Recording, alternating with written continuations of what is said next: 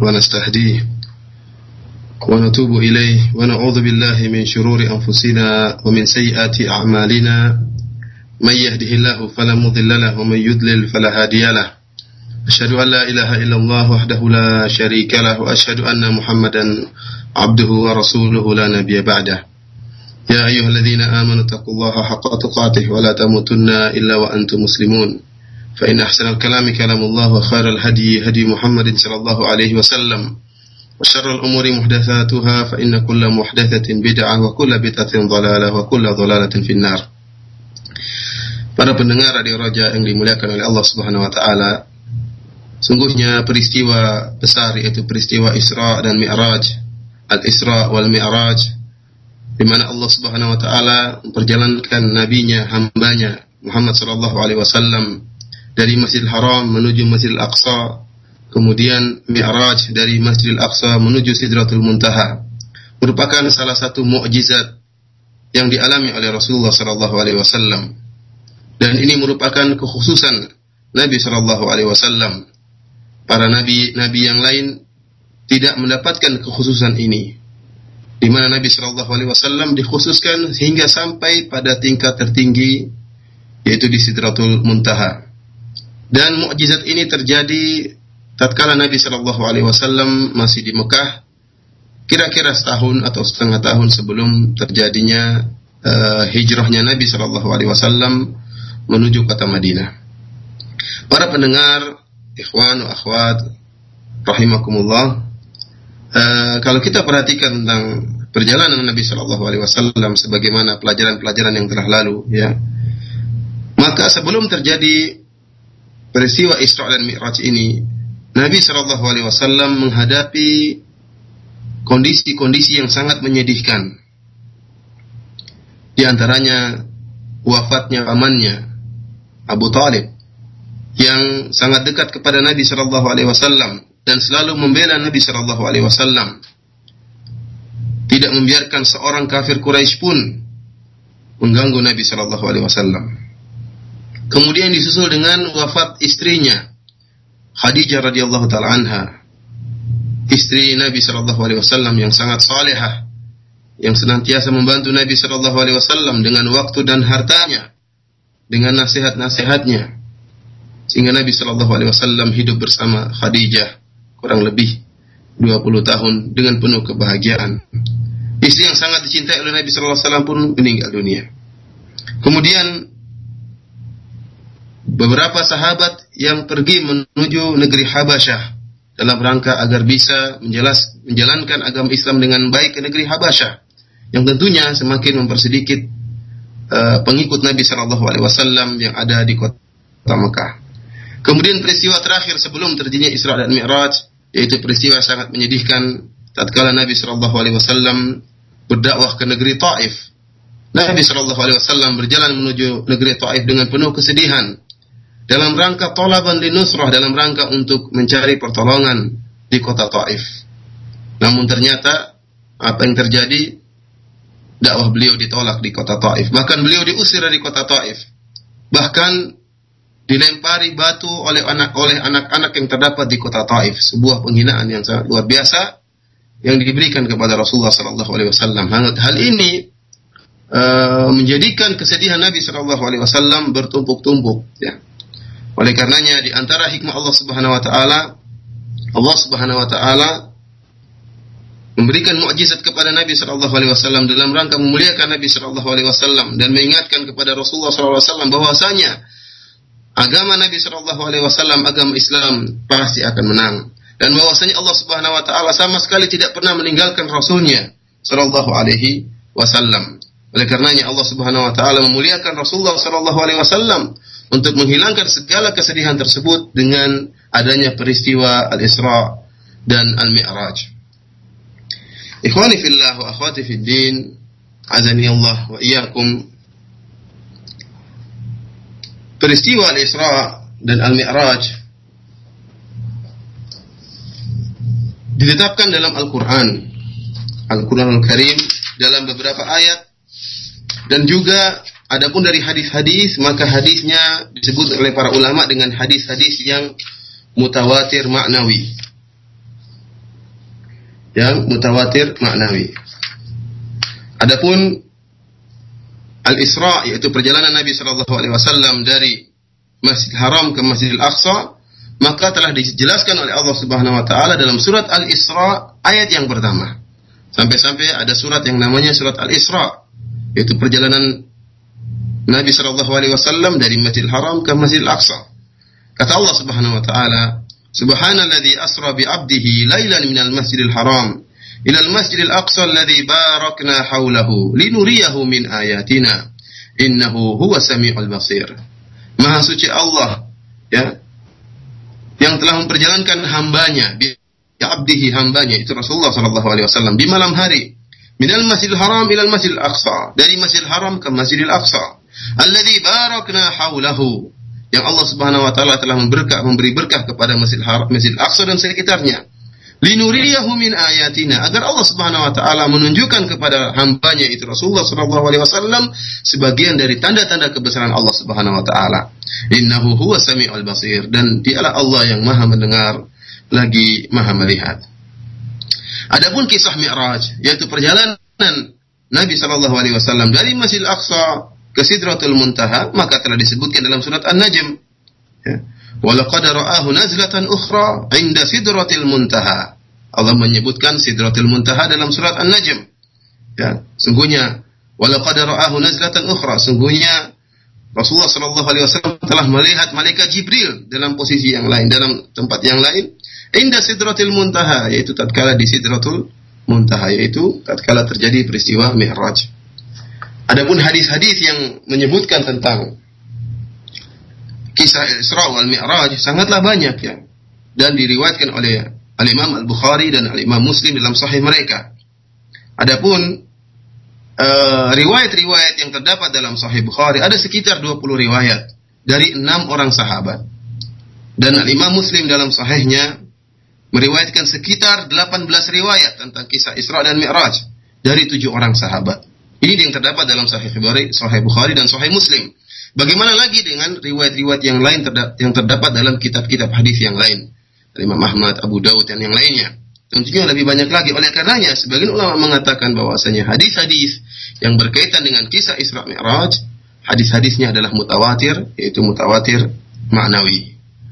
Oleh karenanya, ikhwani fillah, wa fiddin azani Allah wa jangan sampai kita terpedaya dengan sebagian orang yang menolak adanya kisah Isra dan Mi'raj dengan mengedepankan akal mereka.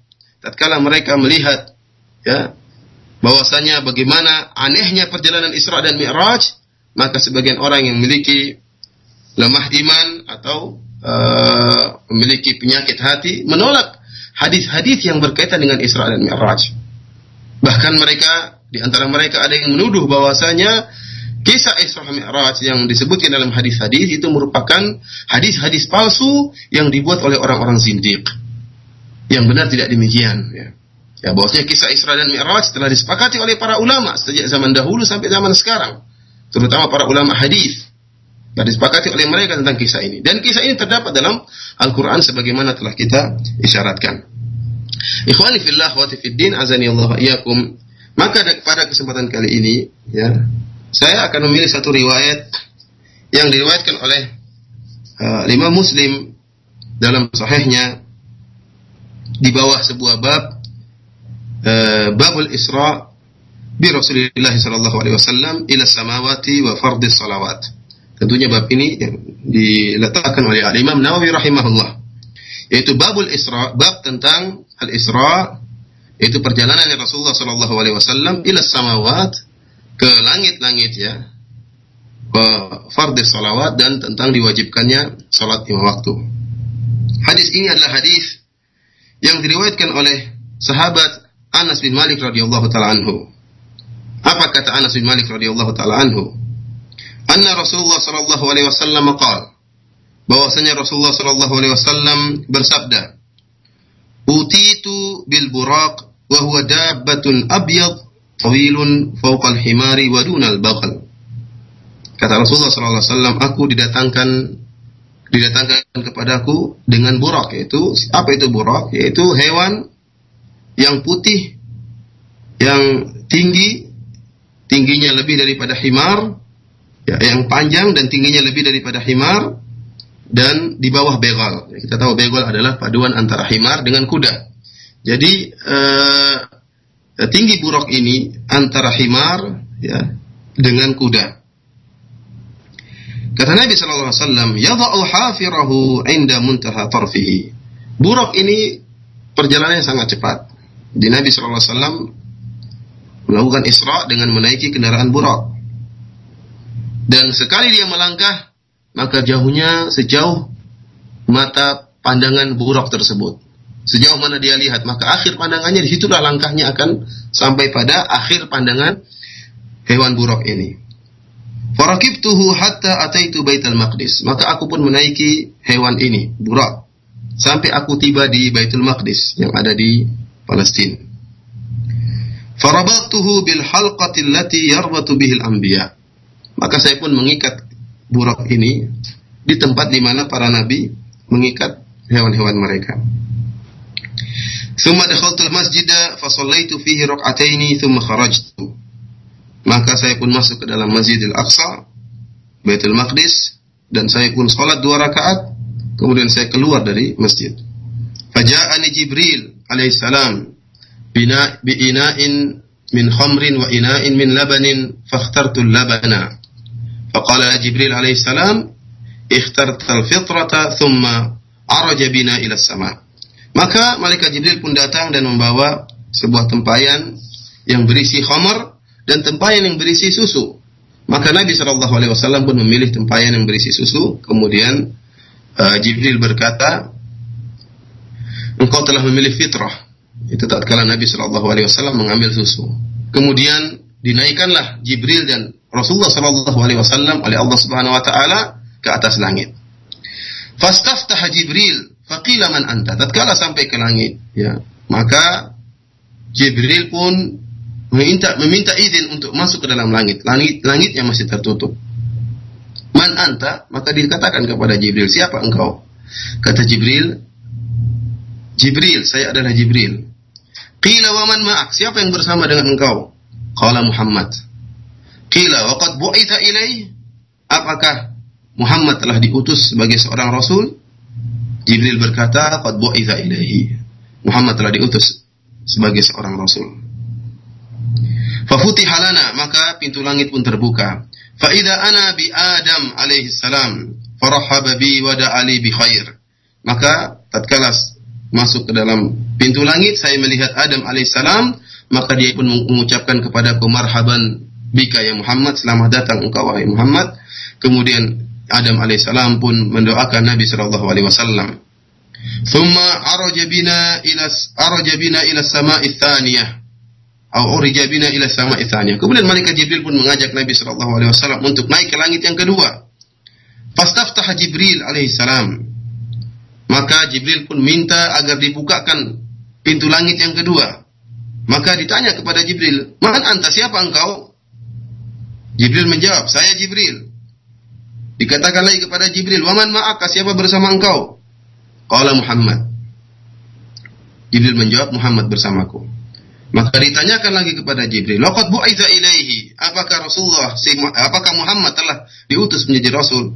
Qala qad bu'itsa ilaihi. Kata Jibril, "Iya, Muhammad telah diutus sebagai rasul." Fafutiha lana, maka pintu langit kedua pun dibukakan. Fa ana bibnail khalah Isa bin Maryam wa Yahya bin Zakaria. Saya bertemu dengan dua orang nabi yaitu Isa bin Maryam dan Yahya bin Zakaria sallallahu alaihi wasallam. Farahaba maka keduanya pun mengucapkan marhaban bika yang selamat datang engkau wahai Muhammad wa da'awa li bi khair dan keduanya mendoakan kebaikan bagi Rasulullah sallallahu alaihi wasallam. Thumma araja bina ila sama'i tsalitsah fastaftaha Jibril فقيل من أنت قال جبريل قيل ومن معك قال محمد قيل وقد بعث إليه maka Jibril pun minta agar dibukakan pintu langit maka ditanyakan kepada Jibril siapa engkau kata Jibril saya adalah Jibril siapa yang bersama engkau bersamaku Muhammad apakah telah diutus kepadanya iya dia telah diutus telah diutus kepadanya telah diangkat menjadi rasul maka dibukakanlah pintu langit yang kedua ketiga fa idza ana bi Yusuf alaihissalam wa idza huwa qad utiya syatrul husn Ya, saya bertemu dengan Nabi Yusuf alaihissalam. tatkala di langit yang ketiga. Dan saya lihat dia telah diberikan setengah ketampanan, setengah keindahan kepada Nabi Yusuf alaihissalam. Qala farahaba bi wa da'ali bi khair. Maka Nabi Yusuf mengatakan selamat datang wahai Muhammad. Kemudian dia mendoakan kebaikan kepada Nabi Muhammad sallallahu alaihi wasallam. Kemudian berjalanlah malaikat Jibril bersama Nabi sallallahu alaihi wasallam sampai langit keempat. Kemudian malaikat Jibril minta izin untuk dibukakan dan ditanyakan kepada Jibril kembali, "Siapa engkau?" Maka Jibril mengatakan, "Saya adalah Jibril." "Siapa yang bersama engkau?" "Bersamaku Muhammad." "Apakah telah diutus kepadanya?" "Iya, telah diutus kepadanya." Maka pintu langit keempat pun dibuka. Kata Nabi, "Faida ana bi Idris, farahaba wa da'ali bi khair." Tiba-tiba saya melihat Nabi Idris alaihissalam dan dia pun mengucapkan selamat datang wahai Muhammad dan dia pun mendoakan kebaikan kepadaku. Allah Subhanahu wa taala berfirman, "Wa rafa'nahu makanan 'aliyya." Dan kami telah mengangkat Idris alaihissalam ke tempat yang tinggi, yaitu ke langit yang keempat. Thumma araja bina ila sama'il khamisah fastaftaha Jibril faqila man hadha? Qala Jibril qila wa man ma'ak? Qala Muhammad. Sampailah malaikat Jibril dan Rasulullah SAW ke langit yang kelima. Maka malaikat Jibril minta izin untuk dibukakan. Maka ditanyakan siapa engkau maka malaikat Jibril menjawab, saya adalah Jibril. Siapa yang bersama engkau? Bersamaku Muhammad. Apakah telah diutus kepadanya? Iya, dia telah diutus menjadi seorang rasul. Maka dibukakanlah pintu langit yang kelima. Fa'idha ana Harun. Maka saya melihat Nabi Harun alaihissalam. Farahaba bi wa da'ali bi khair. Maka dia pun mengucapkan selamat datang. Wahai Muhammad dan dia mendoakan kebaikan bagiku. Kemudian malaikat Jibril bersama Nabi naik ke langit yang keenam. Kemudian malaikat Jibril alaihissalam meminta izin untuk dibukakan pintu langit yang keenam. Maka ditanyakan kepada malaikat Jibril, "Man hadza?" Maka Jibril menjawab, "Saya adalah Jibril." "Siapa yang bersama engkau?" "Bersamaku Muhammad." "Apakah dia telah diutus kepadanya?" Jibril menjawab, "Iya." Fafuti halana, maka langit yang keenam pun dibuka. Faida ana bi Musa. Tiba-tiba saya melihat Nabi Musa alaihissalam. Farahaba wa Ali bi khair. Maka Nabi Musa mengatakan selamat datang wahai saudaraku Muhammad. Kemudian Nabi Musa mendoakan kebaikan bagi Rasulullah sallallahu alaihi wasallam. Kemudian malaikat Jibril dan Nabi sallallahu alaihi wasallam naik ke langit yang tujuh. Dan malaikat Jibril pun minta izin untuk dibukakan pintu langit yang ketujuh. Maka ditanyakan, "Siapa engkau?" Jibril menjawab, "Saya adalah Jibril." "Waman ma'aka? Siapa yang bersama engkau?" Muhammad sallallahu alaihi wasallam. Apakah telah diutus kepadanya? Ia telah diutus kepadanya. Maka dibukakanlah pintu langit yang ketujuh.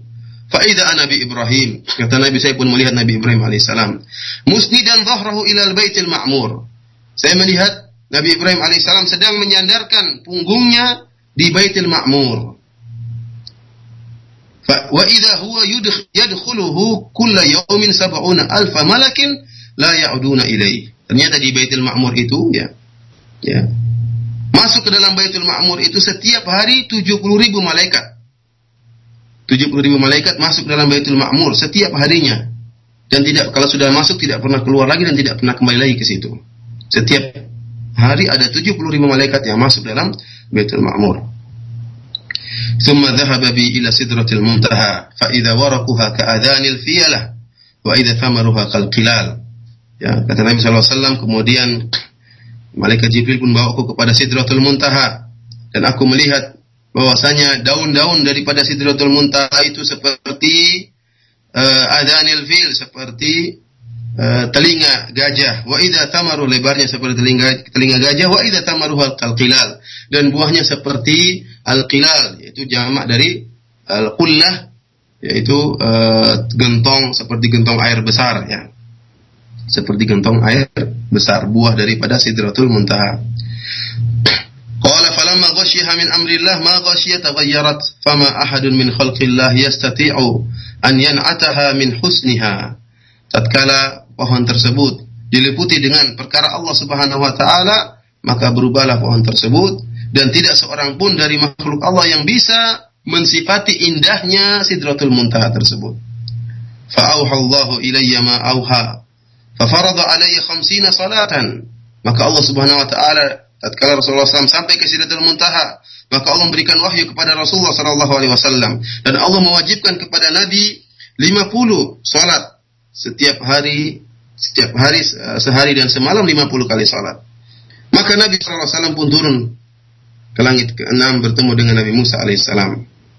Faqala ma farada rabbuka ala ummatik.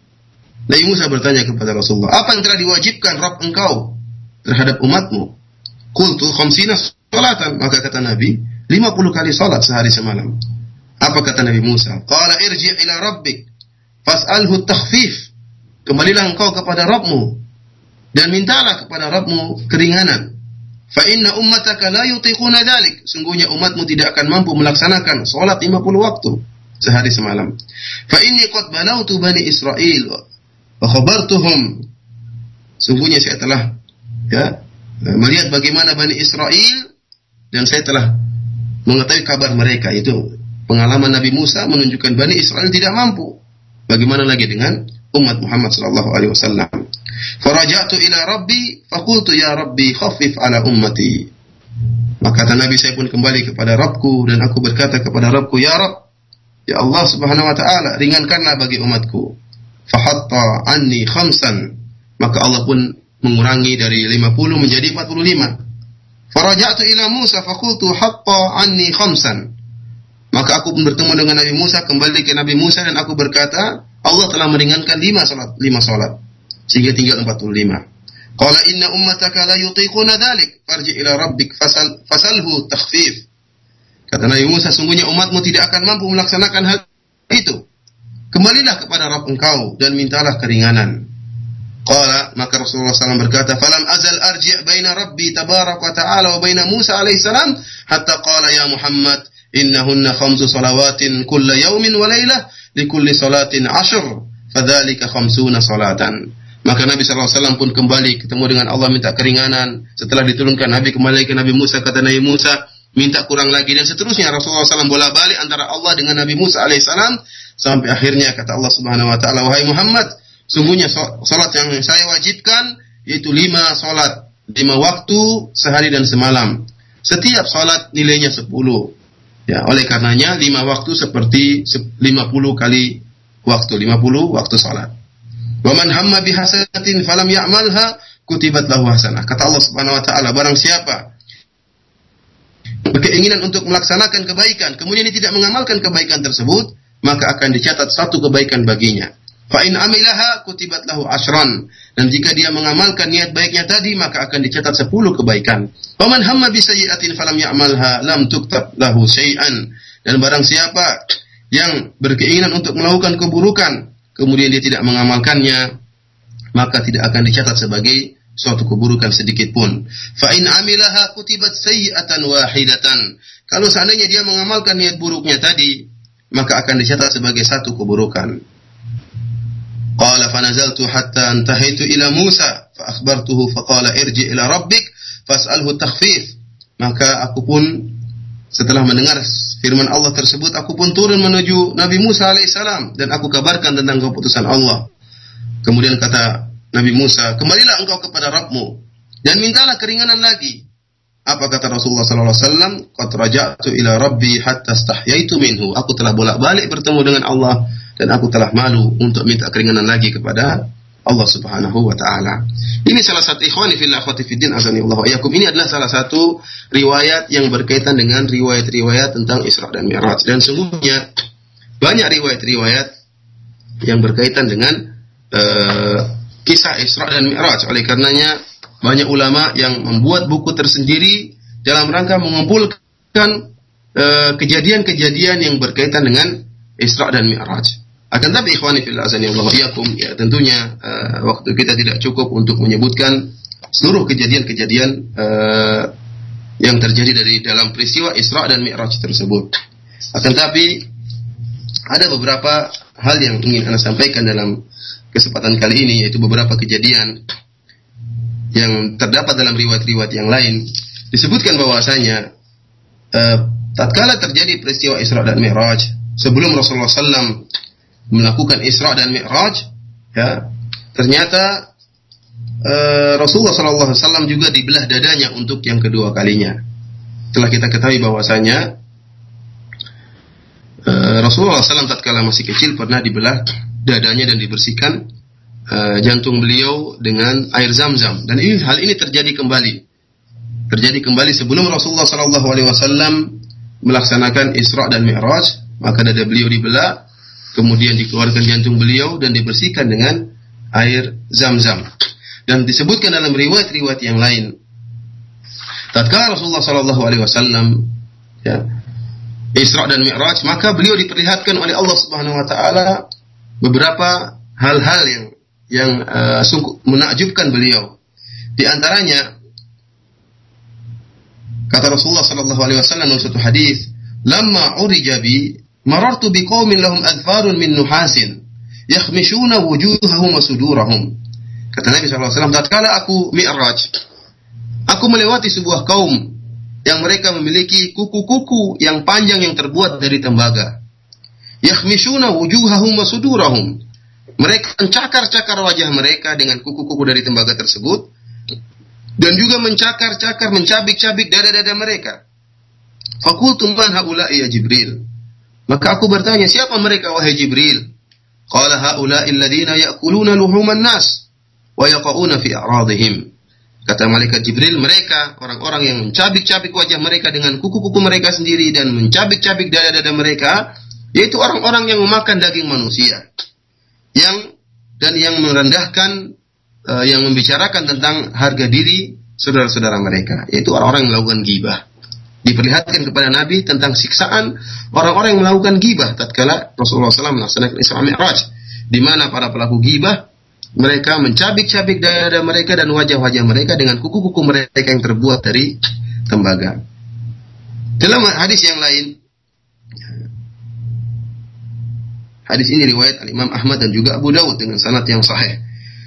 Dalam hadis yang lain Rasulullah SAW juga pernah berkata, "Lailata usriya bi marartu binasin taqridu syafahahum bimaqarid tuqradu syafahahum bimaqarid min narin kullama quridat adat."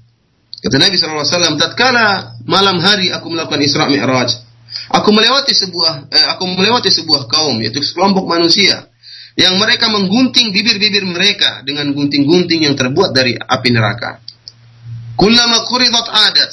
Setiap kali mereka menggunting bibir mereka, menggunting mulut mereka, setelah mulut mereka tergunting kembali lagi mulut mereka, kemudian digunting lagi dan seterusnya. Fakultu man haula'i ya Jibril. Siapa mereka wahai Jibril yang menggunting-gunting mulut mereka? Kata Jibril alaihissalam, haula'i khutaba'u ummatik yaquluna ma la yaf'alun. Mereka adalah tukang khutbah, ya ahli khutbah, khatib-khatib dari umatku yang mereka mengucapkan apa yang tidak mereka kerjakan. Hadis ini juga diriwayatkan oleh Al-Imam Ahmad. Dalam hadis yang lain juga yang diriwayatkan oleh Imam Ahmad meskipun masih diperselisihkan tentang sanatnya, Rasulullah SAW juga pernah berkata, "Ra'aitu lailatan usriya bi lamma intahayna ila as-sama'i sabi'ah fa nadhartu fawqi fa idza ra'dun wa barqun wa sawa'iq wa ataitu ala qaumin butunuhum kal buyuti fiha al-hayyatu min khariji butunihim." Fakultu man haula ya Jibril. Tatkala Rasulullah SAW sampai ke langit yang tujuh, Rasulullah SAW mendengar ada suara guntur gemuruh ya kata Rasulullah SAW saya pun mendatangi sebuah kaum saya lihat perut-perut mereka ya seperti rumah, perut mereka besar seperti rumah. Fihal hayat, dalam rumah, dalam perut mereka terdapat ular-ular, ya ular-ular yang berbisa. Turo min khariji butunihim, yang ular-ular tersebut kelihatan dari luar perut mereka. Fakultu man huwa ya Jibril. Aku bertanya kepada Jibril, siapa mereka itu Jibril? Yang perut mereka besar seperti rumah dalam dan dalam perut mereka terdapat ular-ular yang berbisa. Qala haula'i akalatur riba. Ya. Mereka adalah orang-orang yang memakan hasil riba. Mereka adalah orang-orang yang makan hasil riba. Eh, banyak kejadian-kejadian yang dialami oleh Rasulullah SAW atau peristiwa-peristiwa yang dilihat oleh Rasulullah SAW tatkala peristiwa Isra Mi'raj. Eh, dan pada namun uh, pada kesempatan kali ini kita tidak bisa menyampaikan seluruhnya mengingat waktu yang terbatas dan kita berusaha untuk mengambil beberapa faedah dari kejadian uh, Isra dan Mi'raj ini. Yang pertama, ikhwan fillah wa akhwati azani Allah wa. Sungguhnya para ulama berselisih pendapat tentang kapan kejadian Isra dan Mi'raj ini. Mereka yang jelas mereka sepakat bahwasanya Isra dan Mi'raj ini terjadi tatkala Rasulullah SAW masih di Mekah dan setelah Rasulullah SAW diutus sebagai Rasul. Namun kejadian ini mereka katakan sebelum hijrahnya Nabi menuju kota Madinah. Sebelum terjadi peristiwa hijrah Nabi SAW dari kota Mekah menuju kota Madinah. Akan tetapi kapan terjadinya peristiwa ini tidak ada dalil yang jelas. Bahkan para ulama berselisih pendapat. Dan karena memang sama sekali tidak ada dalil, bahkan hadis yang sahih maupun hadis yang hasan tidak menunjukkan akan adanya penentuan tanggal atau waktu kapan terjadinya peristiwa Isra dan Mi'raj. Oleh karenanya, barang siapa yang menyatakan ya bahwasanya Isra Mi'raj terjadi pada tanggal 27 Rajab, tentunya uh, dia tidak memiliki dalil yang jelas. Dia tidak memiliki dalil yang bisa dijadikan hujah karena memang tidak diketahui dengan jelas kapan terjadi Isra dan Mi'raj. Oleh karenanya, kaum muslimin sebagian kaum muslimin yang melakukan ihtifal, melakukan perayaan pada tanggal 27 Rajab dengan melaksanakan perayaan hari Isra Mi'raj, maka kita katakan bahwasanya itu adalah uh, penentuan waktu yang tidak ada dalilnya sama sekali. Kemudian ikhwani fillah wa azani Allah. Dan tatkala terjadi Isra dan Mi'raj, tujuannya apa? Allah Subhanahu wa taala di antara tujuan terbesar Allah memperjalankan nabinya dari Masjid Haram ke Masjid Aqsa kemudian diangkat ke langit ketujuh adalah dalam rangka untuk memberi kewajiban salat kepada umat Muhammad sallallahu alaihi wasallam. Dan ini menunjukkan akan agungnya faridatus salat, akan agungnya syariat salat. Bagaimana tidak Allah Subhanahu wa taala tatkala mewajibkan salat kepada Rasulullah sallallahu alaihi wasallam tanpa ada perantara.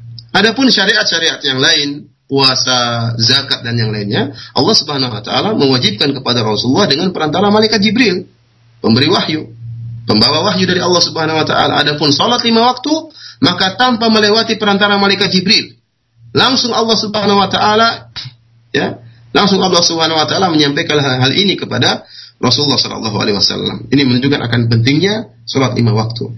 Kemudian Allah menyampaikan seluruh syariat-syariat yang Allah berikan kepada Rasulullah SAW itu Allah sampaikan tatkala Rasulullah SAW berada di bumi.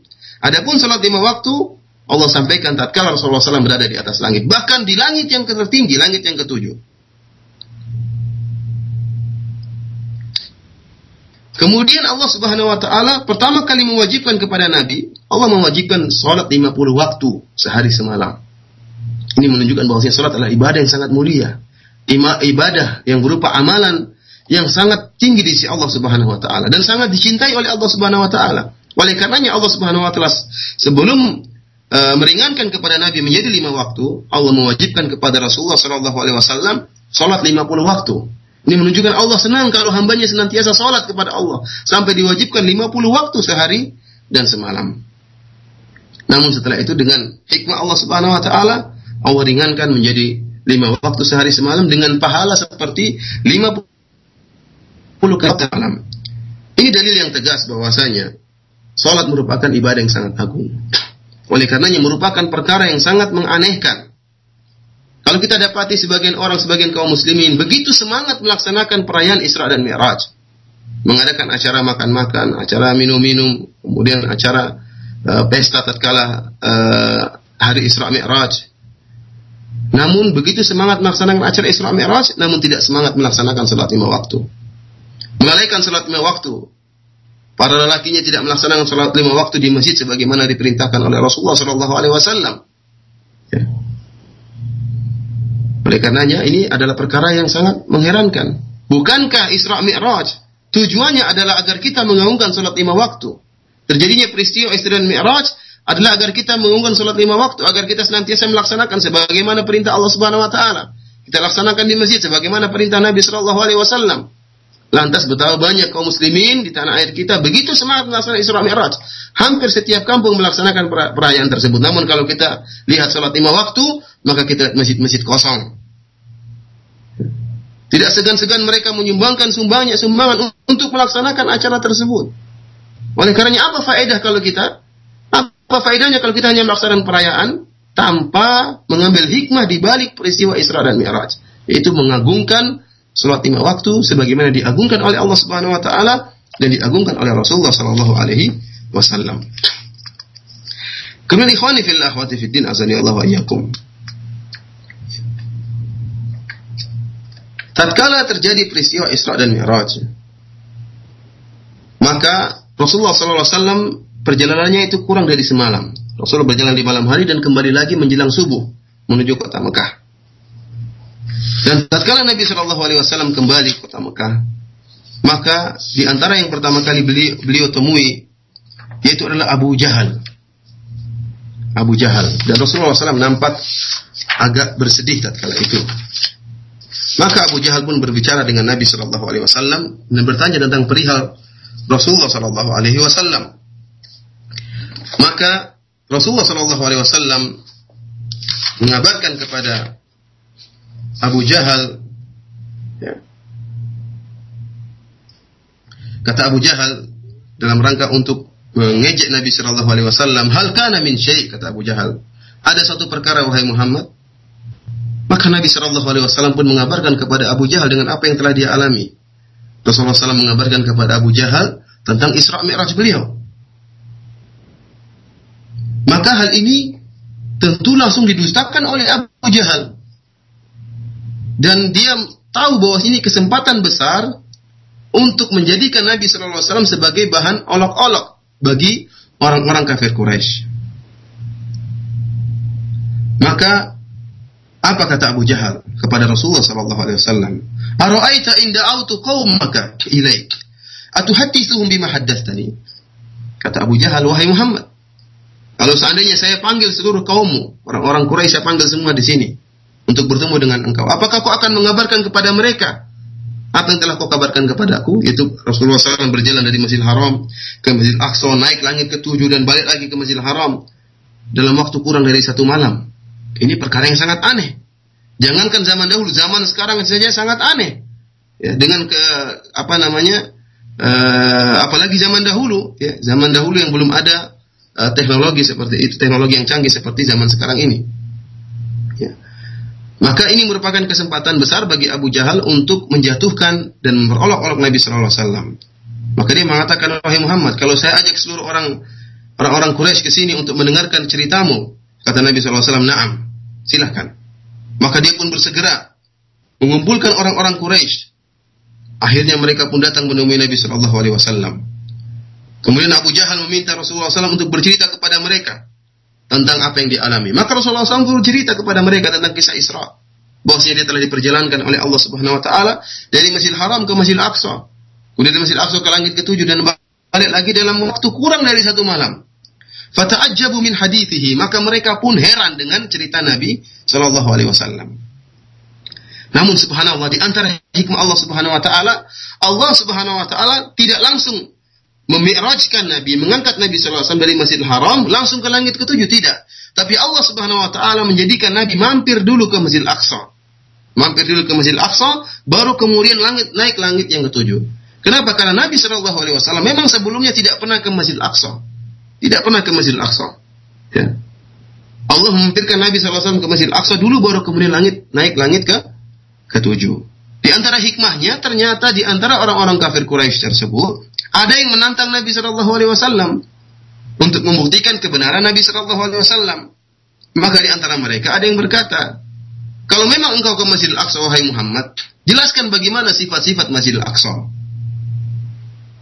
Subhanallah maka Nabi Shallallahu Alaihi Wasallam pun ya, Masjid Aqsa dinampakkan oleh oleh Allah Subhanahu wa taala kepada Nabi sallallahu alaihi wasallam. Dan Nabi sallallahu alaihi wasallam seakan-akan melihat Masjid Aqsa dengan secara langsung. Kemudian Nabi sallallahu alaihi wasallam pun mulai menceritakan sifat-sifat Masjidil Aqsa. Maka mereka pun berkata orang-orang kafir Quraisy tatkala itu, "Amma na'tu faqat wallahi asa." Ya, kata mereka adapun uh, ciri-ciri yang disebutkan oleh Muhammad tentang Masjid Aqsa maka demi Allah dia telah benar. Namun mereka tetap kafir kepada Muhammad Shallallahu Alaihi Wasallam. Kenapa? Karena perjalanan tatkala itu di zaman itu dari Masjidil Haram ke Masjidil Aqsa bolak-balik itu butuh waktu dua bulan. Bagaimana Rasulullah SAW bisa menempuhnya kurang dari lebih kurang dari semalam. Akhirnya mereka pun semakin mengejek Nabi Shallallahu Alaihi Wasallam. Bahkan sebagian kaum muslimin yang imannya lemah murtad tatkala itu. Murtad tatkala itu. Kenapa? Karena suatu kejadian yang sangat aneh.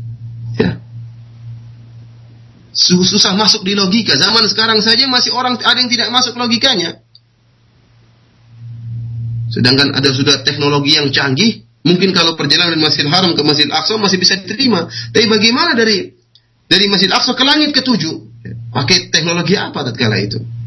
Ya. Zaman sekarang saja masih orang menolak kisah Isra dan Mi'raj. Masih banyak kaum muslimin yang mendustakan kisah Isra dan Mi'raj. Bagaimana lagi zaman dahulu? Bagaimana lagi orang-orang kafir? Ya. Oleh karenanya sebagian orang-orang Islam tatkala itu yang imannya lemah murtad tatkala itu setelah mengetahui kisah Isra dan Mi'raj. Adapun Abu Bakar As-Siddiq radhiyallahu taala anhu, ya. Maka dia pun tatkala mendengarkan kisah itu, maka dia tidak ragu-ragu sama sekali. Orang-orang kafir Quraisy pun mendatangi Abu Bakar. Ingin menceritakan kepada Abu Bakar bahwasanya sahabatnya Muhammad sekarang sudah tidak beres. Telah mengucapkan satu cerita yang sangat aneh yang luar biasa. Bagaimana bisa berjalan dari Masjidil Haram ke Masjidil Aqsa dalam waktu yang sangat singkat? Apa kata Abu Bakar radhiyallahu taala anhu tatkala itu? Wallahi la in kana qad qalahu laqad sadaq. Kata Abu Bakar, demi Allah kalau seandainya Muhammad telah menceritakan hal itu ya meskipun meskipun tidak masuk akal menurut kalian ya. Kalau dia sudah cerita seperti itu laqad sadaqa, maka dia telah benar. Wa ma yu'jibukum?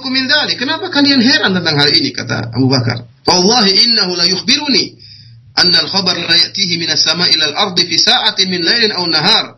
fa hadha ab'ad mimma ta'jabuna minhu. Ya. ya kata Abu Bakar yang lebih aneh daripada itu saya pun benarkan.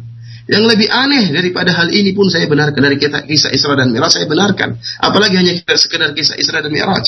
Muhammad telah mengabarkan mengabarkan kepadaku, telah turun wahyu dari langit kepadanya kapan saja setiap malam atau setiap siang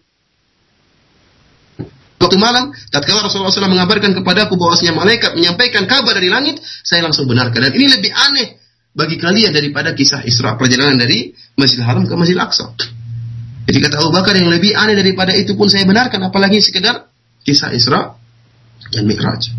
Oleh karena disebutkan diriwayatkan bahwasanya Abu Bakar dengan pembenarannya hal ini dikenal dengan As-Siddiq.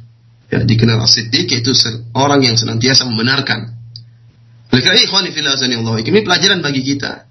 Ya, terkadang ada mukjizat yang dilakukan oleh Nabi Shallallahu Alaihi Wasallam yang tidak mungkin tidak mampu kita pikirkan, tidak masuk dengan akal kita. Namun bukan berarti kita menolak mukjizat tersebut. Oleh karenanya Allah Subhanahu wa taala memberikan mukjizat kepada Nabi Shallallahu Alaihi Wasallam dengan hal-hal yang khariqul ada yang keluar dari kebiasaan adat manusia dalam rangka untuk menetapkan bahwasanya Rasulullah SAW adalah seorang nabi. Kalau kita menggunakan akal kita dalam menilai hadis, dalam menilai peristiwa yang dialami oleh Nabi SAW, maka tentunya banyak hadis yang akan kita tolak. Ya. Apalagi kita menggunakan tipe berpikir zaman dahulu yang belum ada alat-alat modern tatkala itu. Oleh karenanya Nabi SAW satu hadis yang diriwayatkan oleh Imam Al Bukhari, Rasulullah SAW pernah bercerita, ya tatkala Rasulullah SAW selesai sholat subuh, Rasulullah SAW balik dan menyampaikan ceramahnya kepada para sahabatnya. Kata Rasulullah SAW, uh, tatkala ada uh, bainama rajulun yamshi bi baqaratin idh raqibaha atau kau kama qala Nabi SAW kata Nabi tatkala ada seorang berjalan dengan seekor sapi kemudian Nabi orang-orang tersebut pun naik ke atas ekor ke, ke, naik ke atas sapi tersebut. Dia bawa sapinya kemudian naik di atas sapi kemudian sapinya protes kata Nabi SAW kata sapinya ini lam ukhlaq li hadha Wa inna ma khuliqtu lil harth. Kata sapinya, wahai tuanku, wahai bosku, saya tidak diciptakan untuk kau tunggangi, wahai bosku. Namun saya diciptakan untuk bersawah, untuk membajak tanah. Kata para sahabat tatkala mendengar cerita Nabi wasallam kata para sahabat, "Abaqaratun tatakallam?" Ya Rasulullah. Apa ada sapi yang bisa berbicara ya Rasulullah? Kata Rasulullah SAW, "Fa inni uminu bidzalik wa Abu Bakrin wa Umar." Sungguhnya aku beriman dengan hal ini, bahwasanya pernah ada sapi yang berbicara. Dan Abu Bakar pun beriman dan Umar pun beriman. Walaysa humma thamma. Kata perawi hadis padahal tatkala itu di majelis tersebut tidak ada Abu Bakar dan tidak ada Umar. Abu Bakar dan Umar sedang tidak hadir. Namun kata Nabi SAW, saya beriman dengan pernah kejadian hal ini. Dan Abu Bakar dan Umar pasti beriman juga. Ini menunjukkan keutamaan Abu Bakar dan Umar. Bahwasanya apa yang mereka dengar dari Nabi SAW pasti mereka benarkan. Sehingga Nabi SAW mengatakan, saya pasti benarkan hal ini. Demikian juga Abu Bakar dan Umar pasti benarkan hal ini. Meskipun mereka tidak hadir tatkala itu. Hadis ini hadis yang sahih yang diriwayatkan Imam Al Bukhari dan Muslim. Kalau kita menggunakan otak kita, mungkin kita berkata, bagaimana sapi bisa berbicara? Bagaimana saya bisa berbicara? Apakah sapi punya otak? Ya. Bisa berbicara? Yang bisa berbicara manusia ini kalau kita menggunakan otak kita. Namun ikhwani fil akhwati fiddin azani Allah yakum. Ya, kalau Nabi sudah menjelaskan dalam hadis dan hadis yang sahih maka kita terima. Kita katakan jangankan uh, sapi, ya bukankah dalam Al-Qur'an ya, terjadi bahwasanya pembicaraan antara semut ya, dan yang didengar oleh Nabi Sulaiman alaihissalam. Bukankah Nabi Sulaiman uh, mendengar pembicaraan hud-hud burung hud-hud Hewan-hewan bisa berbicara dan didengar oleh Nabi Sulaiman dan dalam Al-Quran. Apa seorang berani menolak apa yang disebut dalam Al-Quran? Jangankan hewan yang punya otak, yang tidak punya otak, kulit-kulit kita saja nanti berbicara pada hari kiamat. Al-yawma nakhtimu ala wahim wa tukallimuna uh, aydihim wa tashhadu arjuluhum. Ya. Allah Subhanahu wa taala menyebutkan bahwasanya pada hari kiamat kelak Allah Subhanahu wa taala akan menutup mulut-mulut mereka orang-orang kafir. Dan kulit-kulit apa tangan-tangan mereka akan berbicara dan kaki-kaki mereka akan menjadi saksi. Wa qalu lil juludihim lima syahidtum alaina? Qalu antaqana Allahu alladhi antaqa kulla syai'. Tatkala kulit-kulit menjadi saksi di hari kiamat kelak, mempersaksikan maksiat-maksiat yang dilakukan oleh orang-orang kafir, maka orang kafir berkata kepada kulit-kulit mereka, "Lima syahidtum alaina?" Kenapa kalian wahai kulit-kulit kami menjadikan saksi bagi kami atas maksiat-maksiat yang kami lakukan? Kok bisa berbicara? Apa kata kulit-kulit mereka? Qalu antaqana Allahu alladhi antaqa kulla syai. Allah telah menjadikan kami bisa berbicara. Dialah zat yang telah menjadikan semua yang bisa berbicara, ya. Kalau jangankan hewan, kulit saja yang tidak punya otak, tidak punya indera untuk berpikir pun bisa berbicara kalau Allah kehendaki. Oleh karena ikhwani fillah wa akhwati fiddin azani Allah wa iyakum jika telah sahih satu hadis ya mungkin tidak bisa ditangkap oleh otak kita, maka kita harus benarkan sabda Nabi Shallallahu Alaihi Wasallam selama hadis tersebut hadis yang yang sahih. Kita juga dengan peristiwa Isra dan Mi'raj kita sadar akan bagaimana kemuliaan para sahabat tatkala itu. Bagaimana fitnah yang besar tatkala terjadi peristiwa Isra dan Mi'raj sampai sebagian kaum muslimin yang imannya lemah keluar dari Islam murtad karena tidak bisa menerima kebenaran cerita yang disampaikan oleh Nabi Shallallahu Alaihi Wasallam. Oleh karena kita tahu keutamaan para sahabat, bagaimana keimanan mereka yang sangat tinggi. Bagaimana Allah muliakan mereka, bagaimana Allah mengatakan kuntum khaira ummat, ukhrijat linas umat terbaik. Karena mereka membenarkan semua perkataan Nabi Shallallahu Alaihi Wasallam. Kalau di antara kita ada yang hidup di zaman tersebut, di zaman Rasulullah SAW, belum tentu kita menjadi pengikut Nabi. Bisa jadi kita mengikut mengikut pengikut Abu Jahal, diprovokasi Abu Jahal. Apalagi di zaman tersebut yang sama sekali tidak ada modernisasi, tidak ada alat-alat canggih. Sulit membenarkan cerita Nabi Shallallahu Alaihi Wasallam tatkala itu. Para sahabat kita ketahui bagaimana kemuliaan mereka dan bagaimana ketinggian iman mereka. Ikhwani fillah akhwati fiddin asani Allah wa Para ulama telah membahas ya. Apakah Rasulullah Shallallahu alaihi wasallam melihat Allah tatkala di Sidratul Muntaha? Yang rajih dalam masalah ini ya bahwasanya yang diriwayatkan dari Ibnu Abbas ada dua riwayat. Ibnu Abbas meriwayatkan bahwasanya Rasulullah SAW melihat robnya. Dalam riwayat yang lain Ibnu Abbas menyebutkan bahwasanya Rasulullah SAW melihat Allah dengan hatinya. Yang ini menunjukkan kata Al Hafidh Ibnu Hajar rahimahullah bahwasanya riwayat-riwayat yang mutlak dari Eh, Ibnu Abbas bahwasanya Rasulullah SAW melihat Robnya harus dibawa kepada riwayat yang muqayyadah kita bawakan artinya Rasulullah SAW melihat Allah dengan hatinya. Ya. Oleh karenanya uh, Rasulullah SAW dalam hadis yang sahih mengatakan Ra'aitu nuran aku melihat cahaya. Tatkala ditanya kepada Nabi SAW hal ra'aita rabbak? Apakah engkau melihat Rabbmu tatkala itu kata Nabi SAW nurun anna arahu ada cahaya yang menghalangi bagaimana aku bisa melihat Allah Subhanahu wa taala oleh karena dalam hadis yang sahih kata Rasulullah SAW, ta'allamu innakum lan tarau rabbakum hatta tamutu. Ya, ketahuilah bahwasanya kalian tidak akan bisa melihat Rabb kalian sampai kalian meninggal dunia. Tidak ada seorang pun di dunia ini yang bisa melihat Allah Subhanahu wa taala secara langsung dan itu tidak tidak mungkin ya.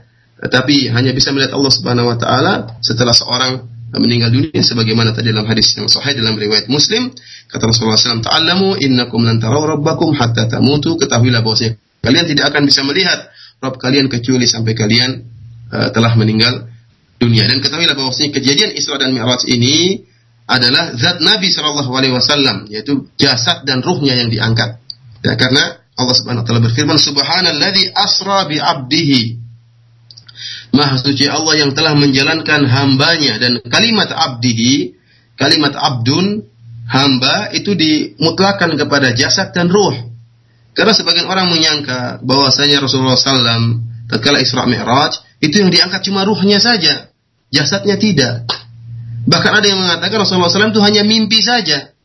Ini tidak benar pendapat seperti ini. Kalau yang diangkat cuma ruhnya Nabi Wasallam atau hanya sekedar mimpi, maka orang-orang kafir Quraisy tidak akan mendustakan Nabi Shallallahu Alaihi Wasallam dan tidak akan ada sebagian orang yang murtad tatkala itu.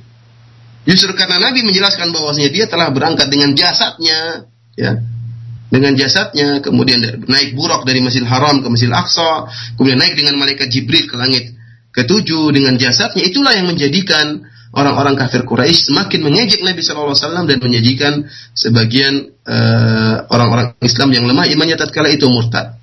Oleh karenanya yang benar bahwasanya Rasulullah SAW melakukan Isra Mi'raj dengan jasad dan rohnya. Dan ini merupakan kisah Isra Mi'raj ini merupakan dalil yang sangat kuat bagi akidah Ahlus Sunnah wal Jamaah bahwasanya Allah Subhanahu wa taala berada di atas ketinggian, di atas langit yang ketujuh ya.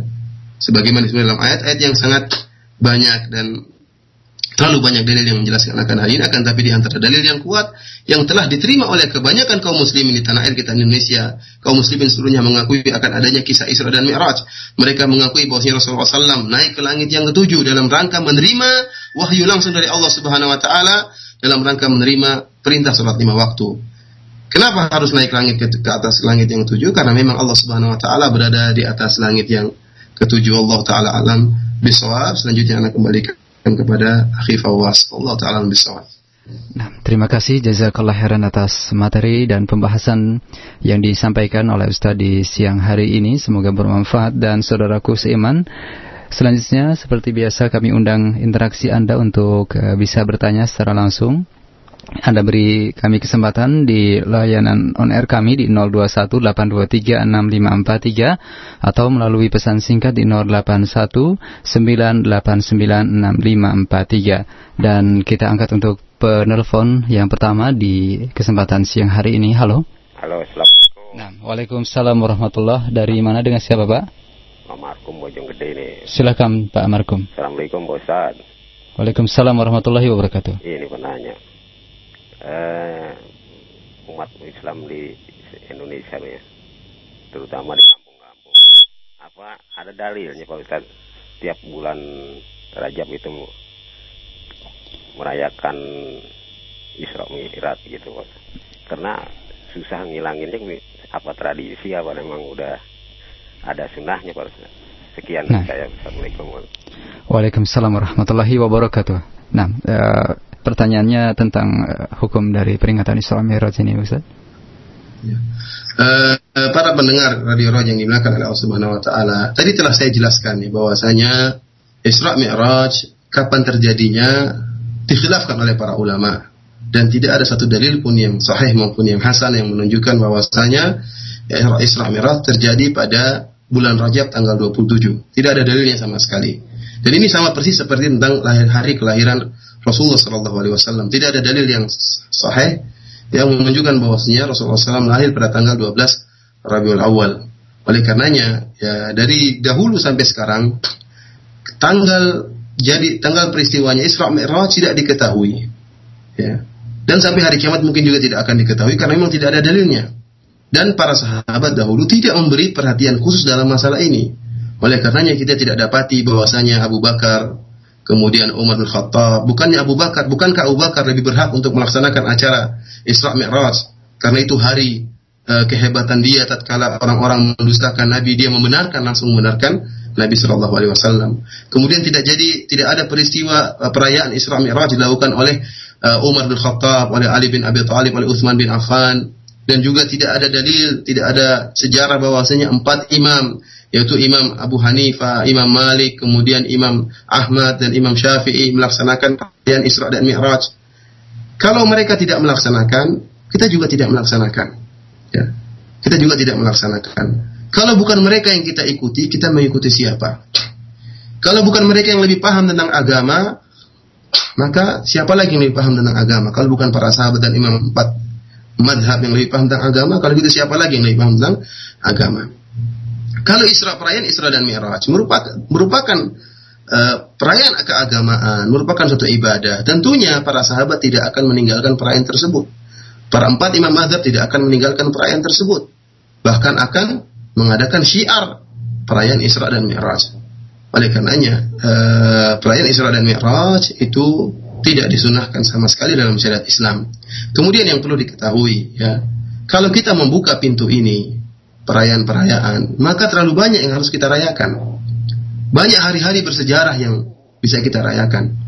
Bisa kita rayakan hari perang Badar, bisa kita rayakan hari uh, peristiwa perang Uhud, kita merayakan dan kita mengambil uh, mau'izah yaitu pelajaran dari peristiwa tersebut. Kita bisa merayakan hari misalnya Fatu Makkah ya. Semana Rasulullah SAW berhasil menguasai kota Makkah. Kemudian kalau ulang merayakan hari kelahiran Abu Bakar, bukankah kita semua cinta kepada Abu Bakar? Kita bisa merayakan hari kelahiran Umar bin Khattab radhiyallahu taala bukankah kita cinta kepada Umar bin Khattab? Kalau kita membuka hal ini ya, atau kita bisa merayakan hari ibu, hari kelahiran Misalnya Khadijah radhiyallahu taala adalah ibu kaum muslimin yang sangat mulia. Terlalu banyak yang bisa kita rayakan. Namun karena tidak pernah dicontohkan oleh uh, Nabi sallallahu alaihi wasallam para sahabatnya, maka kita tidak melakukannya dan wa khairul hadi hadi Muhammad sallallahu alaihi wasallam kata Nabi sebaik-baik petunjuk adalah petunjuk Rasulullah sallallahu alaihi wasallam. Apa yang dilakukan oleh Nabi kita kerjakan, apa yang ditinggalkan oleh Nabi sallallahu alaihi wasallam kita juga tinggalkan. Wallahu taala alam bisawab. Nah, jazakallah khairan atas jawaban Ustaz dan masih kita angkat dari penelpon ada Ibu Khairiyah di Hutan Kayu Jakarta. Silakan Ibu. Assalamualaikum Ustaz. Waalaikumsalam warahmatullah. Uh, begini Ustaz, uh, ada saudara yang uh, anak yang berpendapat ketika Isra Mi'raj itu kan perjalanan Rasulullah dari Masjidil Haram ke Masjidil Aqsa.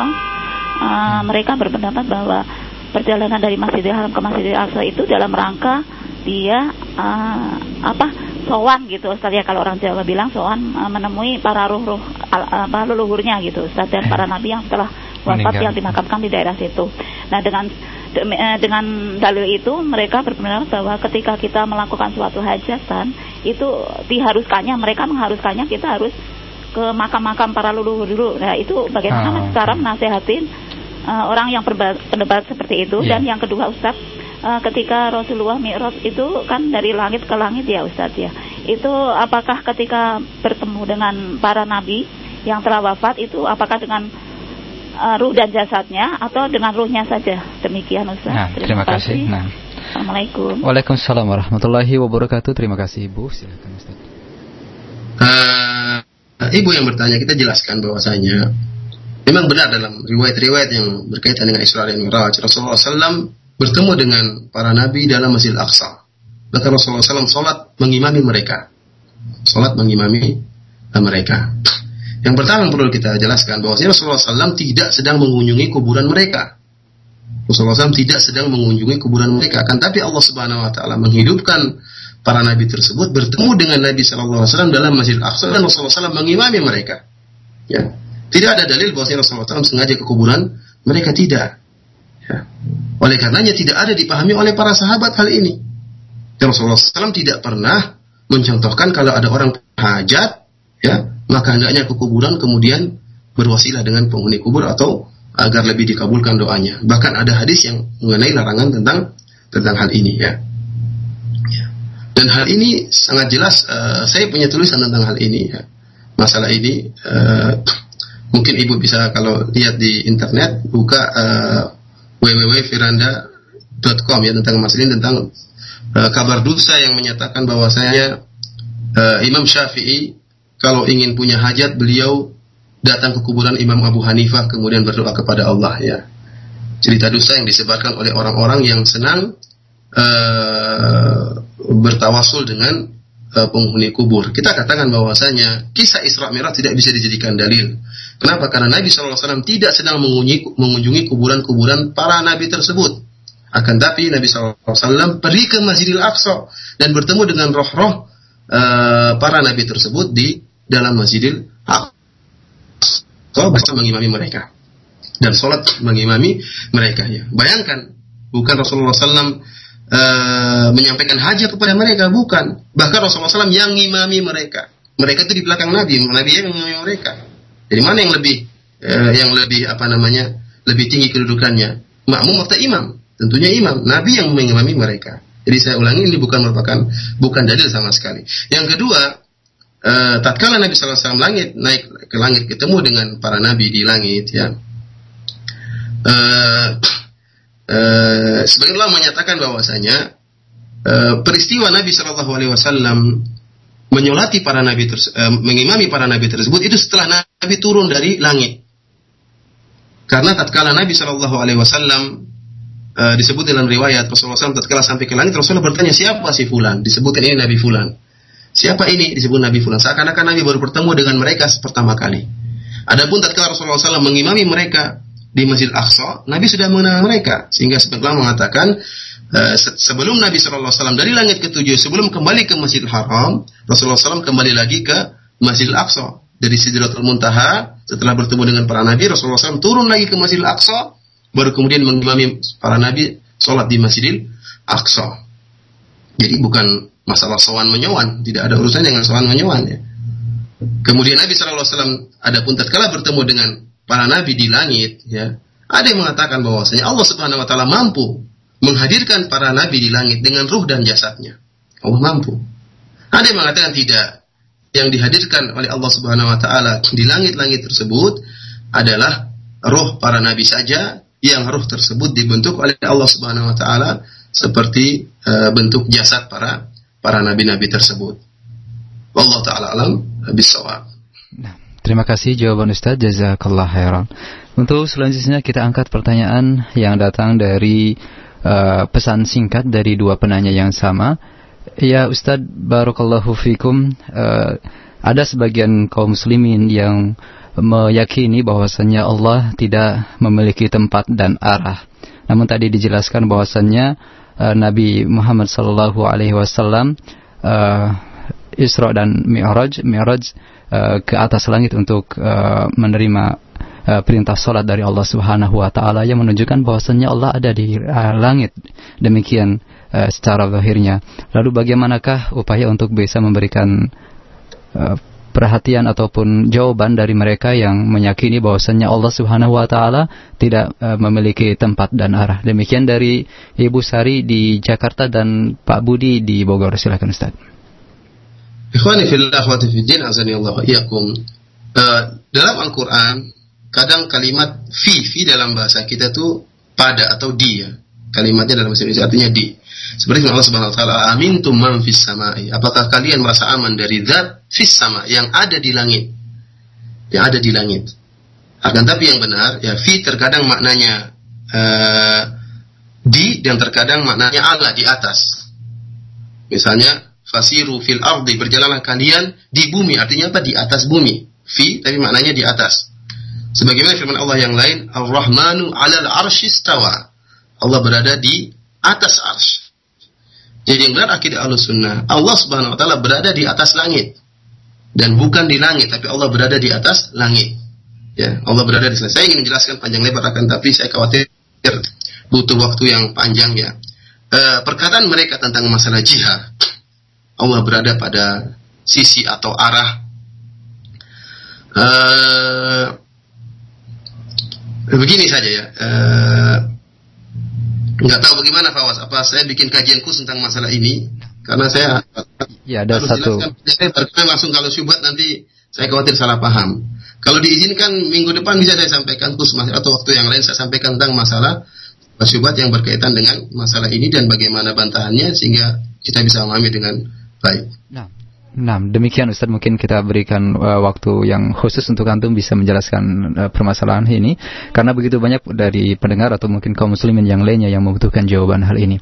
Tapi Ustaz kita angkat uh, pertanyaan uh, yang datang uh, masih dari pesan singkat dari Ibu atau Bapak Umaro ini di Ciledug Tangerang yang bertanya, Ustadz, uh, adakah hadisnya jika anak kecil atau dalam hal ini bayi yang telah wafat dijaga oleh Nabi Ibrahim eh, Nabi Ibrahim maksud kami dan ada pula pendapat sebagai tabungan bagi orang tuanya. Eh, da, eh, apakah ada hadis dari hal ini? Demikian pertanyaannya. Jazakallah khairan. Allah taala misal saya tidak tahu. Taib. Masih dari uh, pesan singkat untuk yang berikutnya dari Abu Royhan di Kota Raya Sulawesi Tenggara yang bertanya, uh, Ustadz bagaimanakah uh, menjawab dan cara menyikapi orang-orang yang menyebutkan bahwasanya bisa melihat Allah di dunia ini? Dan bagaimanakah uh, uh, dari pertanyaan yang sama dari uh, atau yang menjadi penjelas dari pertanyaan ini dari Ibu uh, dari Ummu Abdullah di Bekasi yang bertanya, apakah di, e, disebutkan bahwasannya Nabi Shallallahu Alaihi Wasallam ketika Mi'raj itu e, melihat Allah Subhanahu Wa Taala ketika beliau terjaga atau di dalam mimpinya Ustaz Jazakallah khairan. Uh, tadi telah kita jelaskan bahwasanya Rasulullah SAW melaksanakan Isra Mi'raj, beliau dalam keadaan terjaga. Ini adalah zahir dari firman Allah Subhanahu Wa Taala Subhanalladzi asra bi abdihi. Suci Allah yang telah berjalankan hambanya. Dan kalimat abdun dalam bahasa Arab itu diitlakan digunakan untuk seorang hamba jasad dan ruhnya. Jadi Rasulullah SAW diperjalankan dengan jasad dan ruhnya oleh Allah Subhanahu Wa Taala dari Masjidil Haram ke Masjidil Aqsa dan Masjidil Aqsa sampai ke Sidratul Muntaha. Kalau seandainya yang Rasulullah SAW yang yang terjadi Isra Mi'raj adalah mimpi, makanya tidak, kalau mimpi maka semua orang bisa bermimpi. Orang kafir tidak akan mengejek Nabi SAW dan tidak ada orang yang murtad tatkala itu kalau ternyata Nabi hanya bilang saya sekedar mimpi. Ya, oleh karenanya benar Rasulullah SAW uh, eh, Isra Mi'raj dalam keadaan sadar. Atau dan ada juga yang mengatakan sekedar ruh, namun ini juga pendapat yang lemah. Ya, yang benar adalah jasad dan rohnya dan itu merupakan mukjizat Nabi Shallallahu Alaihi Wasallam. Adapun masalah melihat Allah, kita katakan bahwasanya Allah tidak mungkin melihat uh, uh, di dalam uh, di kehidupan dunia ini, ya, sebagaimana tadi hadis yang sahih yang diriwayatkan oleh Imam Muslim dalam sahihnya. Ya, hadis yang sahih kata Nabi sallallahu alaihi wasallam, "Ta'allamu annakum lan tarau rabbakum hatta tamutu." Ketahuilah bahwasanya kalian tidak akan bisa melihat Allah Subhanahu wa taala sampai kalian meninggal dunia. Oleh karenanya tatkala uh, apa namanya uh, Nabi Musa alaihissalam minta untuk melihat Allah Subhanahu wa taala, Nabi Musa berkata, "Rabbi arini anzur ilaik." Qala lan tarani walakin anzur ila al-jabali fa in istaqarra makanahu fa sawfa tarani. Falamma tajalla rabbuhu eh, lil jabali ja'alahu dakka wa kharra Musa sa'iqa. Ya. Nabi Musa mengatakan, "Ya Rabbku, perlihatkanlah dirimu ya Allah, aku ingin melihat engkau." Kata Allah, lantarani, kau tidak akan mampu, kau tidak akan bisa melihat saya, ya Musa. Tapi lihatlah kepada gunung. Kalau kau lihat gunung masih kokoh, maka kau akan melihatku.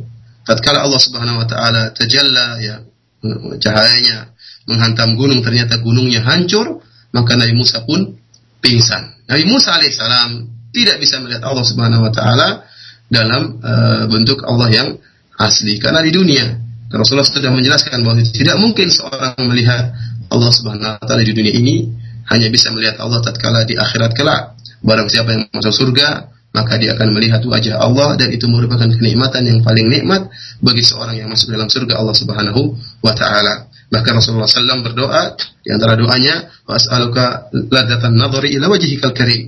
Ya Allah, aku minta kepada Engkau kelezatan melihat wajahmu yang mulia. Nah, terima kasih untuk jawaban Ustaz. Jazakallah khairan. Untuk selanjutnya kita angkat dari pertanyaan melalui penelpon kembali. Ada Ibu Elis saat ini di Fatmawati Jakarta. Silakan Ibu. Ya, Assalamualaikum Pak Ustaz. Waalaikumsalam warahmatullahi wabarakatuh. Yang saya ketahui itu uh, Nabi Muhammad itu mendapatkan perintah untuk sholat itu di saat Isra Mi'raj. Nah. Uh, kemudian bagaimana bentuk ibadah eh, orang-orang uh, sebelum uh, Nabi Muhammad ini ibadahnya itu seperti apa? Nah. Berupa salat ataukah uh, bagaimana gitu Pak Ustadz? Itu aja Pak Ustadz. Nah. Waalaikumsalam warahmatullahi wabarakatuh. Silahkan Ustaz bisa menyimak dengan jelas. Ya, uh, kita tahu bahwasanya nabi-nabi terdahulu juga mereka memiliki syariat-syariat yang ada miripnya dengan syariat Islam tapi ada uh, perbedaannya. Di kulin ja'alna uh, atau mamin haja bahwasanya uh, masing-masing itu Allah jadikan syariat dan toreko yang berbeda-beda. Akan tapi akidahnya sama seluruhnya menyeru kepada tauhid. Ya walau kada ba'atna fi kulli ummatin rasulan an ibudullaha wajtanibut tagut sungguh kami telah mengutus bagi setiap umat itu seorang rasul yang menyeru kepada kaumnya sembahlah Allah saja bertauhidlah kepada Allah dan jauhilah tagut jauhilah segala bentuk kesyirikan Adapun uh, syariat masalah ibadah ya mereka juga sholat sebagaimana disebut dalam hadis-hadis bahwasanya Nabi Ibrahim juga sholat Nabi Musa juga sholat ya mereka juga berpuasa sebagaimana puasa Daud ya. Oleh karenanya Allah Subhanahu wa taala tatkala berbicara tentang puasa, kata Allah Subhanahu wa taala, "Kutiba alaikumusyamu kama kutiba alal ladina min qablikum." Wahai orang-orang yang beriman diwajibkan kepada kalian puasa sebagaimana diwajibkan atas orang-orang sebelum kalian, alakum tattaqun agar kalian bertakwa. Demikian juga masalah salat. Disebut dalam hadis-hadis Nabi Ibrahim alaihissalam juga uh, salat kemudian berdoa kepada Allah Subhanahu wa taala. Nabi Musa juga salat. Bani Israel juga mereka uh, melaksanakan ibadah salat ya. Namun bagaimana salatnya berapa waktu sehari semalam ini yang terkadang kita tidak tahu kecuali kalau ada hadis-hadis yang sahih yang menjelaskan tentang bagaimana ibadah dari umat-umat terdahulu. Namun mereka juga sholat, mereka juga berpuasa, dan di sana ada ada ibadah-ibadah yang umum yang uh, disepakati seperti berbuat baik kepada orang lain, kemudian e, bersedekah ya adapun ritual khusus ini butuh dalil yang menjelaskan tentang ibadah mereka terdahulu salat dan puasa ada dalilnya kan tapi bagaimana cara puasanya kemudian bagaimana uh, salatnya berapa kali sehari semalam kemudian ber, ber, apa tasyahudnya berapa kali salamnya bagaimana ya, tidak ada penjelasan dari dalil yang tegas dalam masalah ini wallahu taala alam bisawab kasih untuk jawaban Ustadz dan berikutnya masih ada waktu 5 menit ke depan Ustadz ya. Kita angkat pertanyaan kembali dari penelpon di 0218236543. Halo. Assalamualaikum Ustaz. Waalaikumsalam warahmatullahi wabarakatuh. Dengan siapa dari mana silahkan Pak? Abu Fairus di Cikarang. Silakan uh, Pak Abu Fairus. Mau tanya Pak apa sifat salat Nabi itu diwahyukan dari Isra Mi'raj itu Ustaz? Itu iya, aja. Nah. Assalamualaikum. Nah, Waalaikumsalam warahmatullahi wabarakatuh. Silakan Ustaz. Uh, wallah taala bisawab ya. Apakah ya apakah setelah Allah Subhanahu wa taala mewajibkan salat lima waktu sekaligus dengan tata caranya ataukah uh, setelah itu uh, baru diwajibkan kepada Nabi wasallam melalui perantara malaikat Jibril? Allah taala bisa zahir dari hadis ini kisah Isra Mi'raj yang Allah yang Rasulullah SAW terima langsung dari Allah adalah tentang masalah jumlah kewajiban sholatnya sehari dan semalam. Adapun tata caranya tidak dijelaskan dalam hadis Isra dan Mi'raj ini.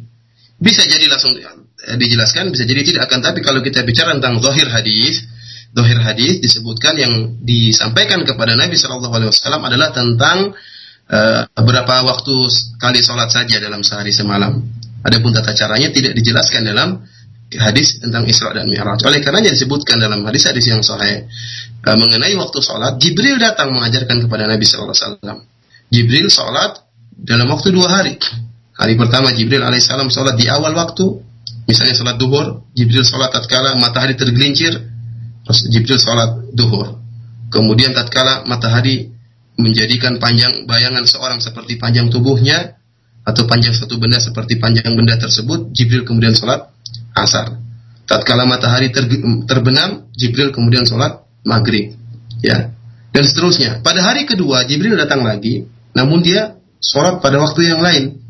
Tatkala matahari panjangnya seperti bayangan benda, panjang bayangan panjangnya seperti panjang benda benda tersebut, maka Jibril pun sholat duhur. Artinya pada hari kedua Jibril sholat duhur di akhir waktu sholat duhur. Dan Jibril sholat asar di akhir waktu sholat asar. Oleh karena Jibril sholat maghrib tatkala matahari sudah uh, mulai, mulai hilang syafakul ahmar, sudah mulai hilang warna merah. Yaitu Jibril sholat maghrib di hari kedua menjelang waktu sholat isya. Ya, ini menunjukkan bahwasanya Jibril eh, dengan perantara Jibril, Jibril mewahyukan kepada Nabi Shallallahu Alaihi Wasallam tentang aturan sholat, ya, tentang waktu-waktu sholat tersebut. Ya, jadi ada isyarat bahwasanya perincian tentang tata cara sholat, ya sebagainya diajarkan oleh Jibril alaihissalam. Oleh karena kita katakan kalau kita kembali kepada zahir hadis tentang Isra Mi'raj, tidak dijelaskan bahwasanya Allah Subhanahu wa taala menjelaskan tentang sifat salat, tapi hanya menjelaskan tentang uh, lima waktu uh, diwajibkannya salat. Wallahu taala alam bisawab. Nah, terima kasih untuk jawaban Ustaz. Berikutnya kita angkat dari pesan singkat dari uh, saudara Abuya di Pramuka. Ustaz, uh, apakah posisi dari para nabi sallallahu alaihi wasallam menunjukkan derajat dari nabi-nabi uh, tersebut dan uh, satu tambahan dari Pak Amrodin di Bogor Uh, yang bertanya juga mengapa Rasulullah hanya menghampiri Nabi Musa saja begitu kata beliau kenapa Nabi yang lain tidak demikian Ustaz. Uh, sewaktu Nabi apa sewaktu Nabi Muhammad setelah mendapatkan perintah sholat tersebut beliau bertemu dengan Nabi Musa apakah ada keistimewaan khusus dari Nabi Musa tersebut? Jazakallahu khairan. Uh, Wallah ta'ala bisawab tentang uh, ketinggian apa kedudukan apakah berkaitan dengan ketinggian para nabi. Allah ta'ala besok saya tidak tahu. Adapun kenapa Nabi SAW melewati Nabi Musa saja pun saya tidak tahu ya akan tapi bisa jadi kalau kita mencari-cari hikmah, meskipun ini tidak ada dalilnya, kita katakan bahwasanya Nabi Musa termasuk memiliki pengikut yang sangat banyak dan berbagai macam uh, peristiwa dialami oleh Nabi Musa. Dan kita dapati bagaimana Bani Israel ngeyel terhadap perintah Nabi Nabi Musa. Dan sering mereka diperintah ngeyel. Bahkan uh, kita tahu bahwasanya setelah wafatnya Nabi Musa betapa banyak Bani Israel yang suka membunuh nabi-nabi mereka. Oleh karenanya terlalu banyak pengalaman yang telah dialami oleh Nabi Musa alaihissalam. Karenanya tatkala Nabi Musa, Nabi Muhammad SAW menyampaikan kepada Nabi Musa, Allah Subhanahu Wa Taala telah mewajibkan sholat lima waktu, maka dia mengatakan maka lan tatihu dzalik sungguhnya umatmu tidak akan mampu melakukan hal itu berdasarkan apa berdasarkan pengalaman sebenarnya disebutkan dari riwayat yang lain berdasarkan pengalaman yang pernah dialami oleh Nabi Musa bersama umatnya Mungkin gara-gara ini uh, sebabnya uh, Nabi Musa kemudian menasihati kepada Rasulullah SAW berdasarkan pengalaman yang uh, pernah dialami oleh Nabi Musa bersama umatnya. Adapun uh, sebab utamanya secara jelas saya tidak tahu alami hanya sekedar saya mengira-ngira saja mungkin wallahu taala alam bisawab. Nah, Taib Ustaz. Dan pertanyaan terakhir untuk kali ini dari Pak Hari di Jambi yang bertanya, Ustaz, eh, apakah ada hikmah eh, kenapa penjaga pintu langit, eh, malaikat penjaga pintu langit bertanya kepada Jibril eh, atau juga kepada Nabi Muhammad, siapakah engkau? Seolah-olah mereka tidak mengenalnya. Apakah ada eh, tafsir atau hikmah dari pertanyaan ini? Jazakallah khairan. Uh, Wallah ta'ala bisawab ya. Demikian saja ikhwani fillah wa azani Allah wa iyyakum. Uh, apa yang bisa kita sampaikan pada kesempatan kali ini? Insyaallah mengenai masalah uh, Allah di langit. Pada kesempatan yang akan kita sampaikan secara panjang lebar. Kalau tidak memungkinkan maka insyaallah pada pekan depan akan kita sampaikan secara khusus mengenai masalah ini. Karena ini masalah yang sangat penting. Demikian saja kurang lebihnya mohon maaf. Wabillahi taufik wal hidayah. Assalamualaikum warahmatullahi wabarakatuh Waalaikumsalam warahmatullahi wabarakatuh. Terima kasih untuk Ustaz Jazakallah khairan. Semoga Allah Subhanahu wa taala menjaga antum dan sekeluarga dan Allah Subhanahu wa taala memberikan kesehatan bagi antum. Dan demikian ikhwatal Islam uh, kajian kita di siang hari ini dari pembahasan Isra Mi'raj dari serial uh, Sirah Nabawiyah As-Sahihah setiap Sabtu siang bersama Ustaz Abu Abdul Musin Firanda Hafirullah secara langsung dari kota Madinah Nabawiyah kita simak bersama kajian tadi. Semoga bermanfaat dan mohon maaf yang sebesar-besarnya begitu banyak pertanyaan Anda telah layangkan melalui pesan singkat. Namun karena keterbatasan waktu kami tidak bisa mengajukan keseluruhan pertanyaan Anda. Terima kasih untuk anda semua. Jazakumullahu khairan wa barakallahu fiq. Wassalamualaikum warahmatullahi wabarakatuh.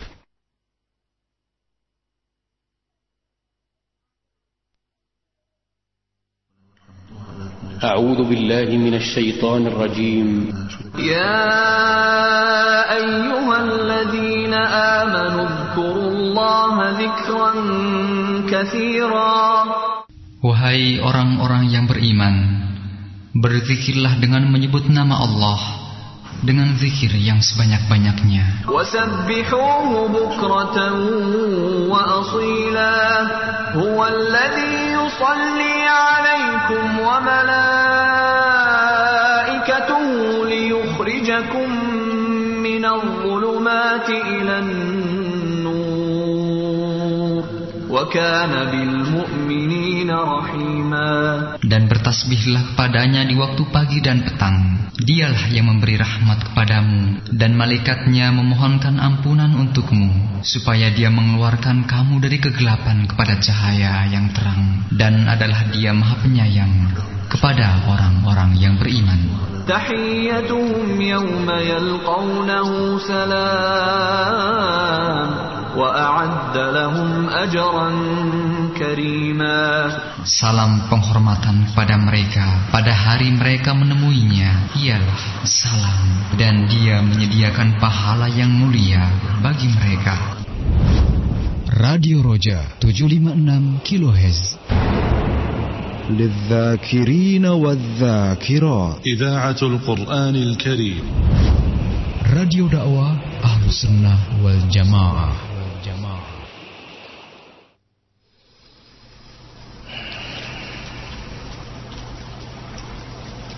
Siapa di antara kita yang tidak akan ditimpa oleh kematian? Ia tidak memiliki teman. Jika ia datang, maka berakhirlah segala sesuatu. Ia tidak memiliki tempat. Seluruh alam ini adalah tempatnya. Kita tidak akan bisa berlari ataupun bersembunyi darinya, walaupun kita berada dalam benteng yang sangat kokoh. Ia tidak memiliki waktu. Ia terus bekerja sepanjang hari, sepanjang masa. Ia tidak menunggu seorang pun, akan tetapi kita semua yang menunggunya. Ia adalah penghancur angan, penghancur keinginan, penghancur impian. Ia adalah akhir fase pertama manusia. Ia adalah kematian.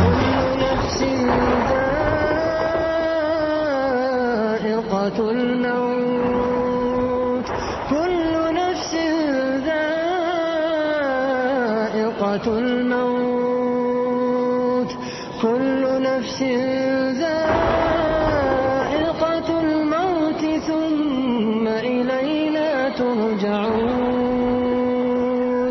Hiduplah sesuka hatimu, tumpahkan dan hamburkan kesenangan demi kesenangan untuk memuaskan nafsumu. Katakan semaumu tentang Islam, orang-orang soleh, ketaatan dan kebaikan. Bergembiralah dan tertawalah sepuas-puasmu kepada dunia. Kelak pada akhirnya, engkau juga akan meregang di tengah sakaratul maut. Dan entah kapan, itu pasti akan menimpamu. Lalu engkau mati.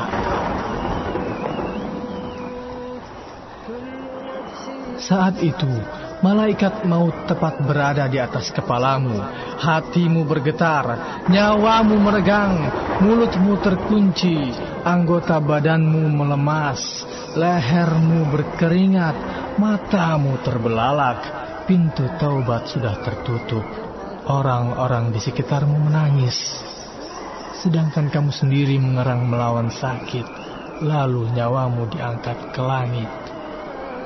Sebelum semua itu terjadi, sebelum semuanya terlambat, selamatkanlah dirimu. كل نفس ذائقة الموت ثم إلينا ترجعون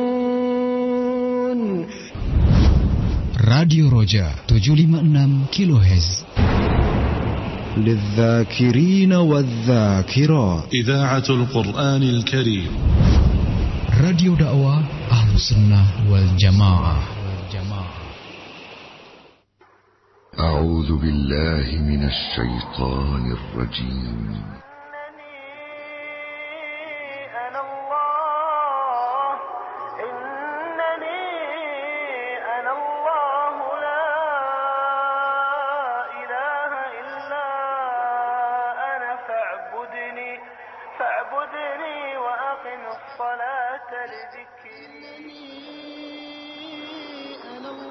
Sesungguhnya, hanya Allah saja Tuhanku, dan aku beribadah hanya kepadanya, dan aku dirikan sholat untuk selalu mengingatnya.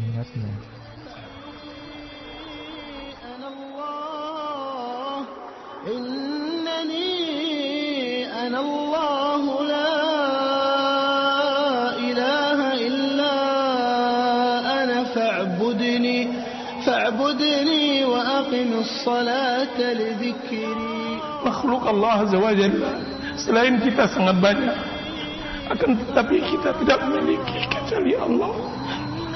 Kalaulah kita memiliki ilah selain dari Allah kita akan cari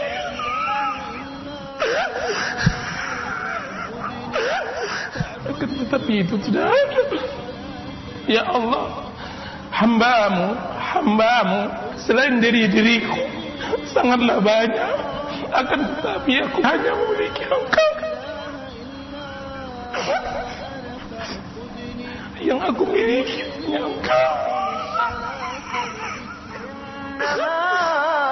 إلهكم الله الذي لا إله إلا هو وسع كل شيء راديو رجاء 756 كيلو هز للذاكرين والذاكرات. إذاعة القرآن الكريم. راديو دعوة أهل السنة والجماعة.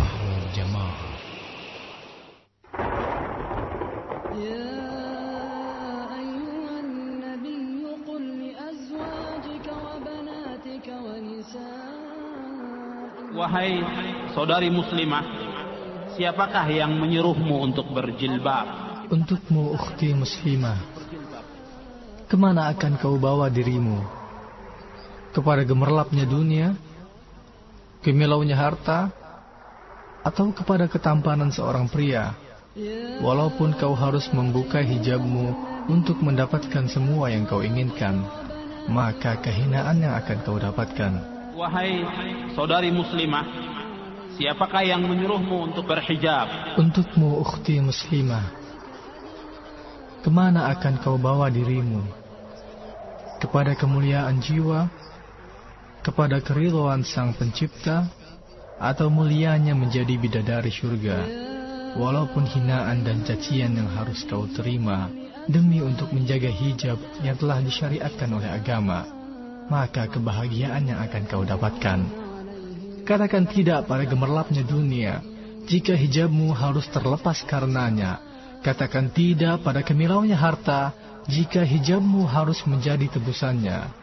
Karena hijabmu adalah benteng kemuliaan diri. Bahwasanya yang menyuruh untuk berjilbab, yang menyuruh untuk berbusana muslimah, yang menyuruh Allah dan Rasulnya, dan konsekuensi kita sebagai seorang muslim atau sebagai seorang muslimah wajib kita untuk taat kepada Allah SWT karena Allah yang menciptakan kita Allah yang memberikan rezeki kepada kita Allah yang memberikan segalanya kepada kita Al-Quran memerintahkan untuk berjilbab Allah yang menciptakan kita yang menyuruh kita untuk berjilbab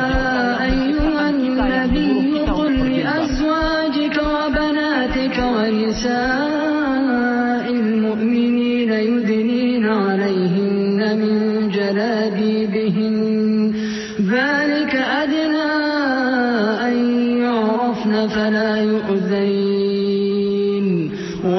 وكان الله غفورا رحيما Wahai Nabi, katakanlah kepada istri-istrimu, anak-anakmu, dan wanita-wanita kaum muslimin agar mereka mengulurkan jilbabnya ke seluruh tubuh mereka.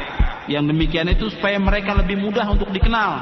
Karena itu mereka tidak diganggu dan Allah adalah Maha Pengampun lagi Maha Penyayang. yang menyuruh kita untuk berjilbab. menciptakan kita yang menyuruh kita untuk berjilbab. Allah yang menciptakan kita yang menyuruh kita untuk berjilbab. Tiap wanita tidak ada uzur untuk tidak memakai busana muslimah. Radio Roja 756 kHz للذاكرين والذاكرات إذاعة القرآن الكريم Radio dakwah Ahlu Sunnah wal Jamaah بسم الله الرحمن الرحيم. أتى أمر الله فلا تستعجلوه سبحانه وتعالى عما يشركون. ينزل الملائكة بالروح من أمره على من يشاء من عباده. أن أنذروا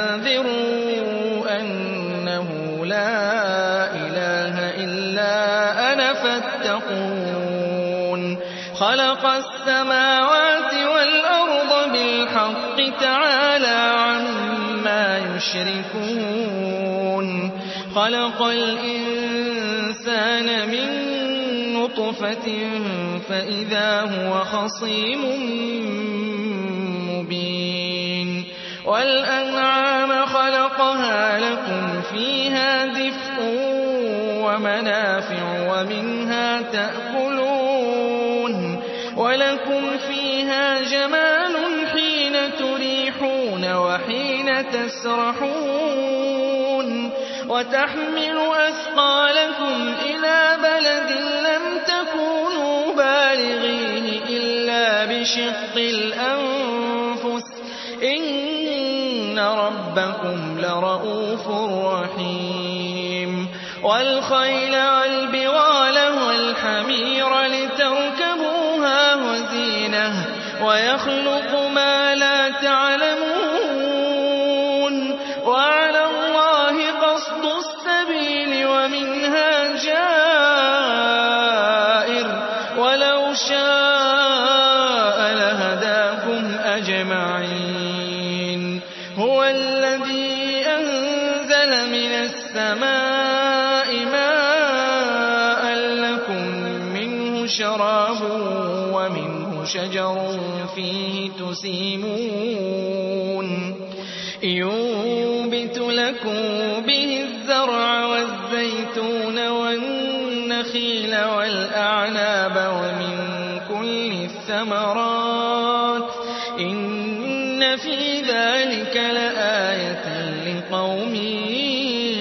يتفكرون. وسخر لكم الليل والنهار والشمس والقمر والنجوم مسخرات بأمره. إن في ذلك لآيات لقوم يعقلون. وما ذرأ لكم في الأرض مختلفا ألوانه. في ذلك لآية لقوم يذكرون. وهو الذي سخر البحر لتأكلوا منه لحما طريا وتستخرجوا منه حلية تلبسونها وترى الفلك مواخر فيه ولتبتغوا من فضله ولعلكم تشكرون. وألقى في الأرض رواسي أن تميد بكم وأنهارا وسبلا لعلكم تهتدون. وعلامات